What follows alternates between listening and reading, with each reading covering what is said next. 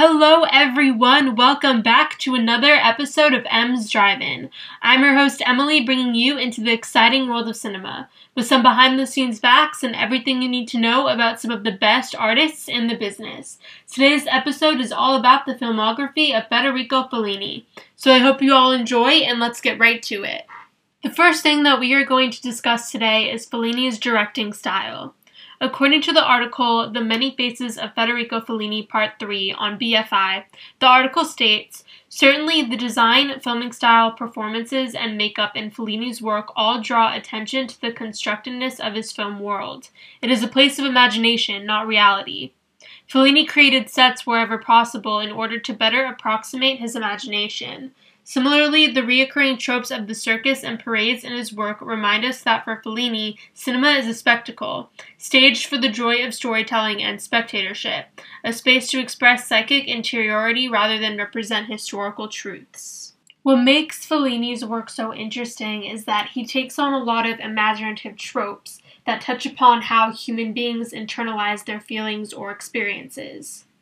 So while his films are primarily or can be primarily seen as a spectacle, whereas you see all these images in front of the screen to keep you entertained and to keep you interested, there is still an internal perspective that projects a more thoughtful point of view. In other words, his movies aren't seen as spectacles just for the sake of being a spectacle or showing something grand, but rather being able to mix the spectacle with an internal, thoughtful piece of storytelling.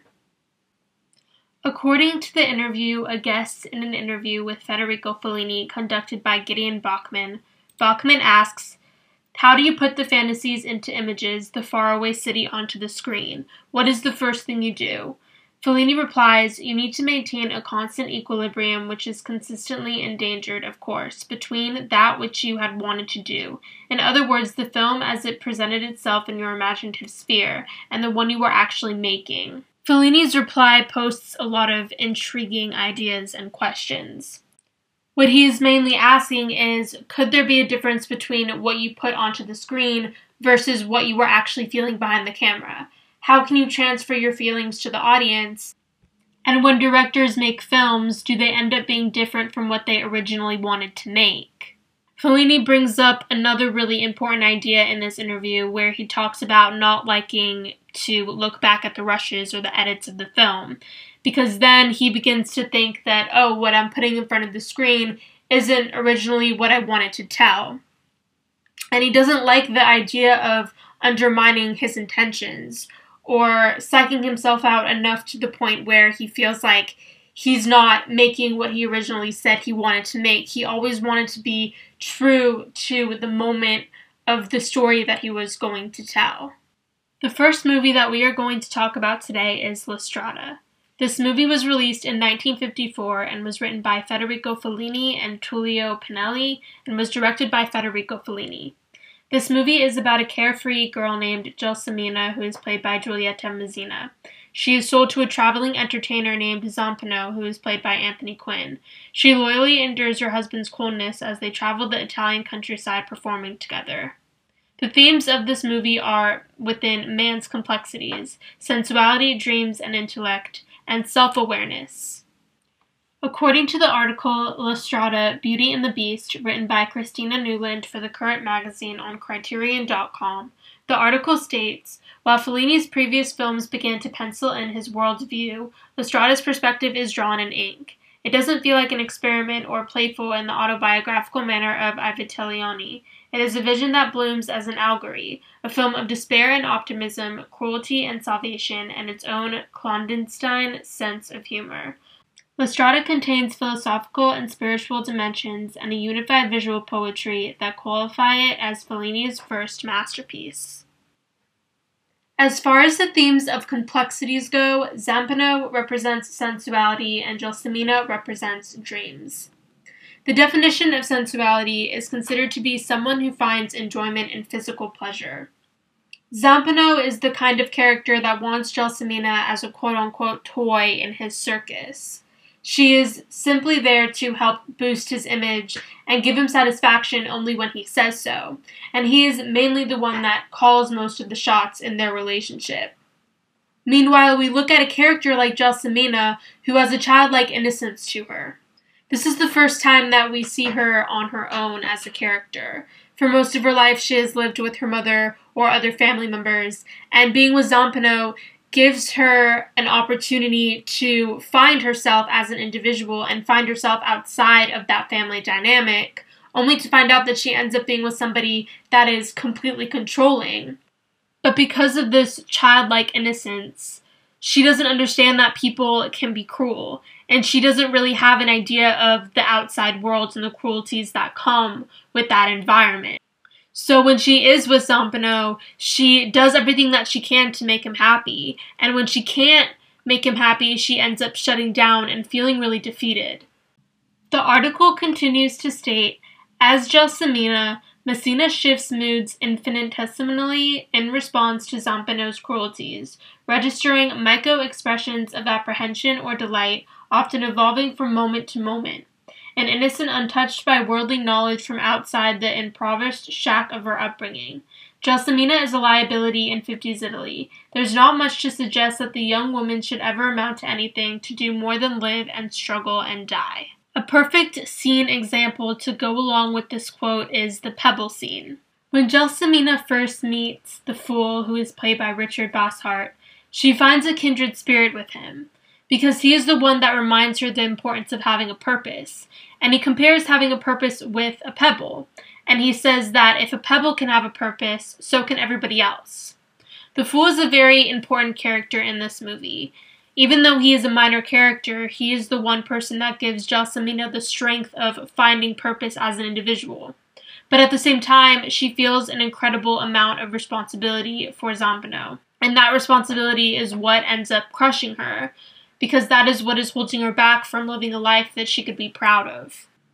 A large part of that responsibility is what makes Gelsomina a pure reflection of being a woman in the 50s, as far as always being by a man's side or conforming to a man's ideas, because that is what she ends up being for Zampano. And she never receives any encouragement from him, but she always wants to please him. The article continues to state Compare and contrast this anguish with the nearly beatific face of Masina in the last image of her, with her short hair and huddled posture, Gelsomina may look tiny and impotent beside the mountain of a man she is bound to, but there's a certain peacefulness about her. If I don't stay with you, who will? she repeats as a refrain.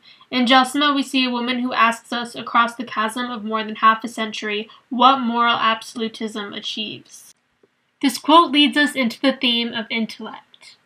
When we think of moral absolutism, we think of the belief that the morality or immorality of an action can be judged according to fixed standards of right and wrong. In other words, having the intellect to recognize when someone is doing something right or wrong, and having the ability to change that situation or not. Moral absolutism perfectly describes Gelsomina and Zampano's relationship. Gelsomina feels that her purpose is with Zampano, because he chose her to go with him. Even though he chose her to be his mistress in some way, she knows he is lonely too, and feels this pull to relieve some of his loneliness.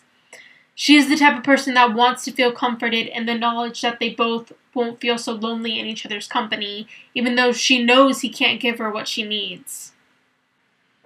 As an audience, we see Zampano becoming jealous of the fool, because to some extent he does realize that the fool can give Gelsomina what he can't give her. And he ends up self projecting that anger and that jealousy onto her, and she self projects by becoming emotional. And his lack of understanding of how to handle these kinds of emotions are what caused Gelsomina to withdraw and shut down. These feelings also coexist with the theme of self awareness. Gelsomina is always questioning Zampano about what he thinks about, and he always replies or gives an inclination that he doesn't think about much or he doesn't really think about anything at all. Meanwhile, the fool thinks about purpose and living, which Gelsomina finds attractive on some level because she can understand those feelings of trying to fit in and wanting to be a part of something. And all of those emotions are what lead into the ending of the film. Zampano ends up leaving Gelsomina when he realizes he can't provide for her. And by the end of the film, he finds himself alone on the beach with his thoughts. And it's the first time that he really stops to think about a lot of the regrets and a lot of the loss that he had gone through in his life. And there is some sense of guilt that he wasn't able to take care of Gelsomina. But along the way, you also have these really intricate moments of what it means to struggle and what it means to struggle to find purpose and how loneliness can always somehow eat away with us by the end of our lives. And especially when we're grappling with regret and especially when we're grappling with guilt i think that is when we tend to sit with loneliness the most. And zampano feels that by the end of the movie Next up, we have Eight and a Half. This movie was released in 1963 and was written by Federico Fellini and Tullio Pinelli and was directed by Federico Fellini.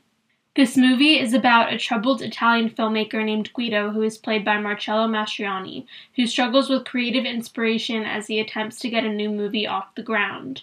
Overwhelmed by his work and personal life, the director retreats into his thoughts, which often focus on his past and present love affairs, and wanders into a world of fantasy. His thoughts and memories eventually turn into an autobiographical film. The themes of this movie are interpersonal communication and interpretation. According to the article Eight and a Half, a film with itself as its subject, written by Alexander Sesonske for the Current magazine on Criterion.com, the article states Fellini responded finally with eight and a half, making the challenge itself his subject and expressing the stultification in Guido's confusion and inability to choose. He used this as an opportunity to probe the mystery of artistic creation and the problems of human relations created by a society whose traditional education portrays women as either sacred or profane, either mother or whore. This quote leads us into the first theme of interpersonal communication. When we talk about interpersonal communication, we are talking about the communication within ourselves. The character of Guido is a perfect example of this. His attempts to tell an authentic story are ineffective due to his inability to confront difficult conversations, and he takes his relationships with women and attempts to put that idea at the center of a film. There is a quote in the film where Guido says, I wanted to make an honest film, no lies whatsoever. I thought I had something so simple to say, something useful to everybody, a film that could help bury forever all those dead things we carry within ourselves. Instead, I'm the one without the courage to bury anything at all. Guido is the type of person that wants to practice being more honest within his relationships, especially when it comes to his relationships with women. He feels that in order to make a more authentic film, he has to put these relationships in the center. He feels that making this film has the potential to help him let go of what he can never be able to articulate in his everyday life. The article continues to state serious problems, but his film is comic. Hence, none of the questions posed are ever really answered, for as Guido and Fellini tell us, he has nothing to say. This leads us into the theme of interpretation. Guido is able to explain the meaning of the fantastical world he has created that he puts in front of the screen. But none of these images have anything profound to say. And it's this idea of film being seen as a spectacle versus what movies are able to say in a more profound setting. There is another quote in the film where Guido says, Could you walk out on everything and start all over again? Could you choose one single thing and be faithful to it? Could you make it the one thing that gives your life meaning just because you believe in it? Could you do that? This quote is one of my favorites in the film because I think it really does represent how artists are finally able to come to terms with who they are and what they want to say, and how they are able to say that when they put it in front of a camera. And we see a lot of those emotions through Guido and his ability to put his thoughts and his memories in front of the screen and have them be true to his identity, rather than putting them in front of the camera in a comical form. In other words, he is finally able to take his experiences seriously versus saying something just to say something. He doesn't want to be in a position where he's putting something in front of the camera that's fake or contrived in any way. This film is about his journey to finding a place where he can finally put his thoughts and his expressions in front of a camera or in a storytelling form and have them truly mean something that impacts him and that can impact a larger audience. Those are a lot of the reasons why Eight and a Half is as classic and as well loved and well versed in the film world, because it is a true film about a movie director making movies, and it is very true to the concept of having something important to say and making sure that your film has the power to impact somebody else. I think that movies are a very important issue when it does come to these ideas overall because while it's important for films to be entertaining and interesting, it is just as important for them to help the audience question an issue or maybe it can help an audience come to terms with something within themselves and something within their own lives. And when you see a film like Eight and a Half, you get a really great idea of the importance of being able to say something that is true and being able to say something because it relates to you and because it relates to your identity and not just saying it for the sake of saying it.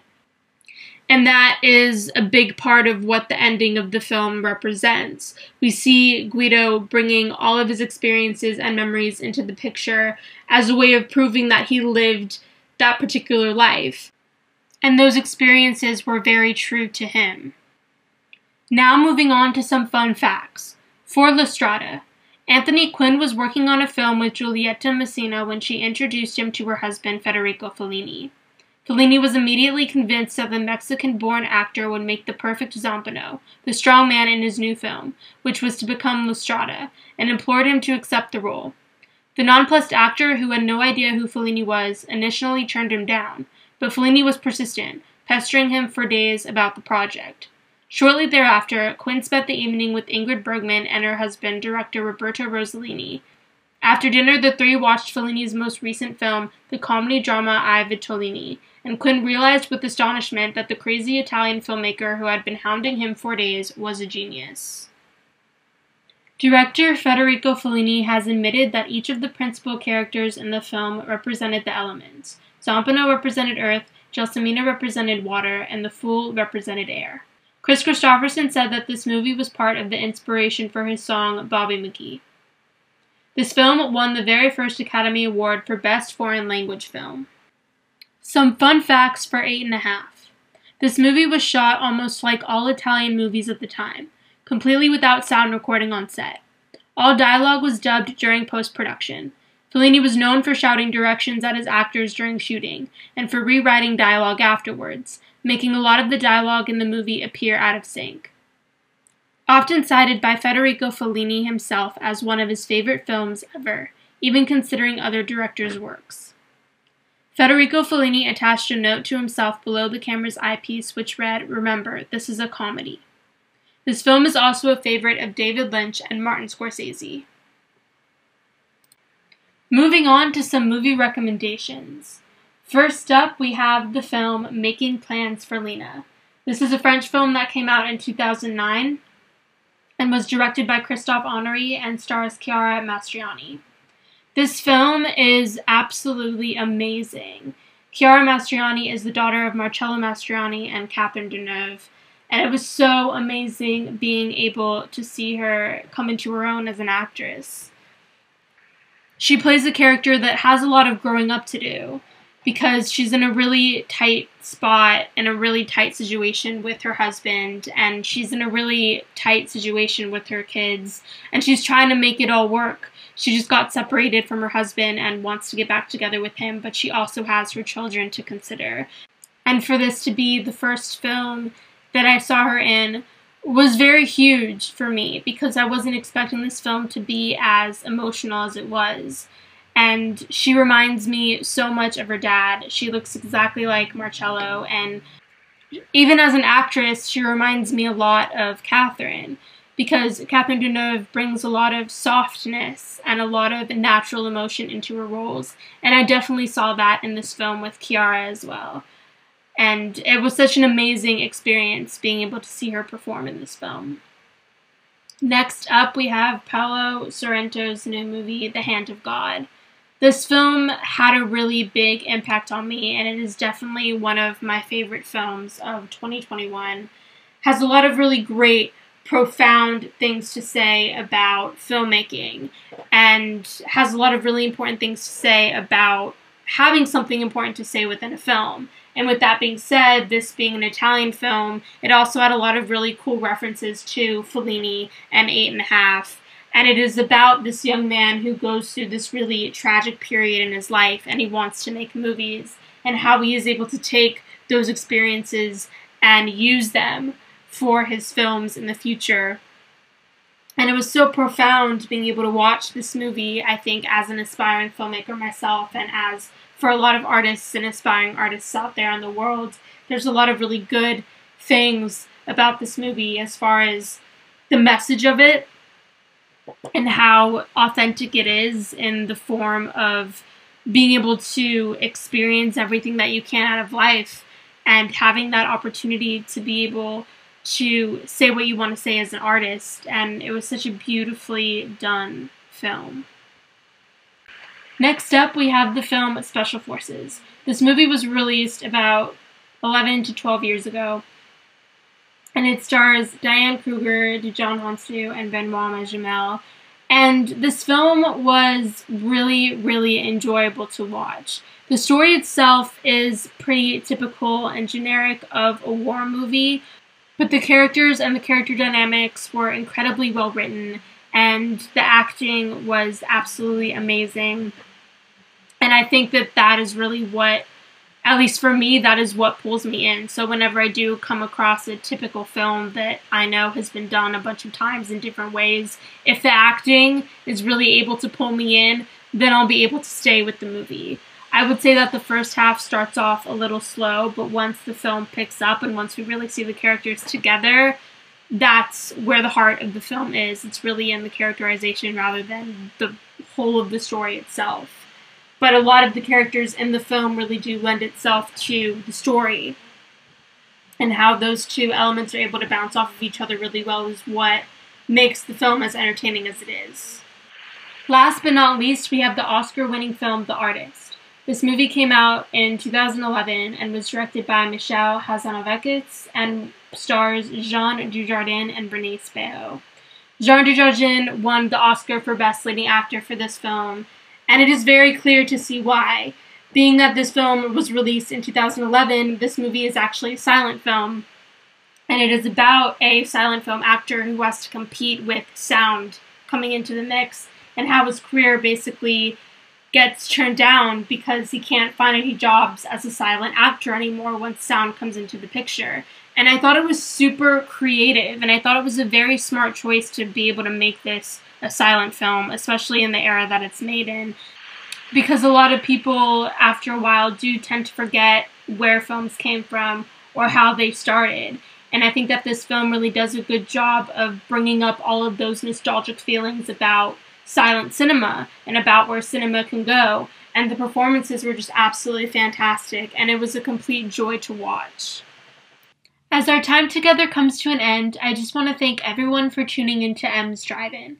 I'm your host, Emily, bringing you into the exciting world of cinema, with some behind the scenes facts and everything you need to know about some of the best artists in the business. Keep an eye out for next week's episode on the filmography of Martin Scorsese.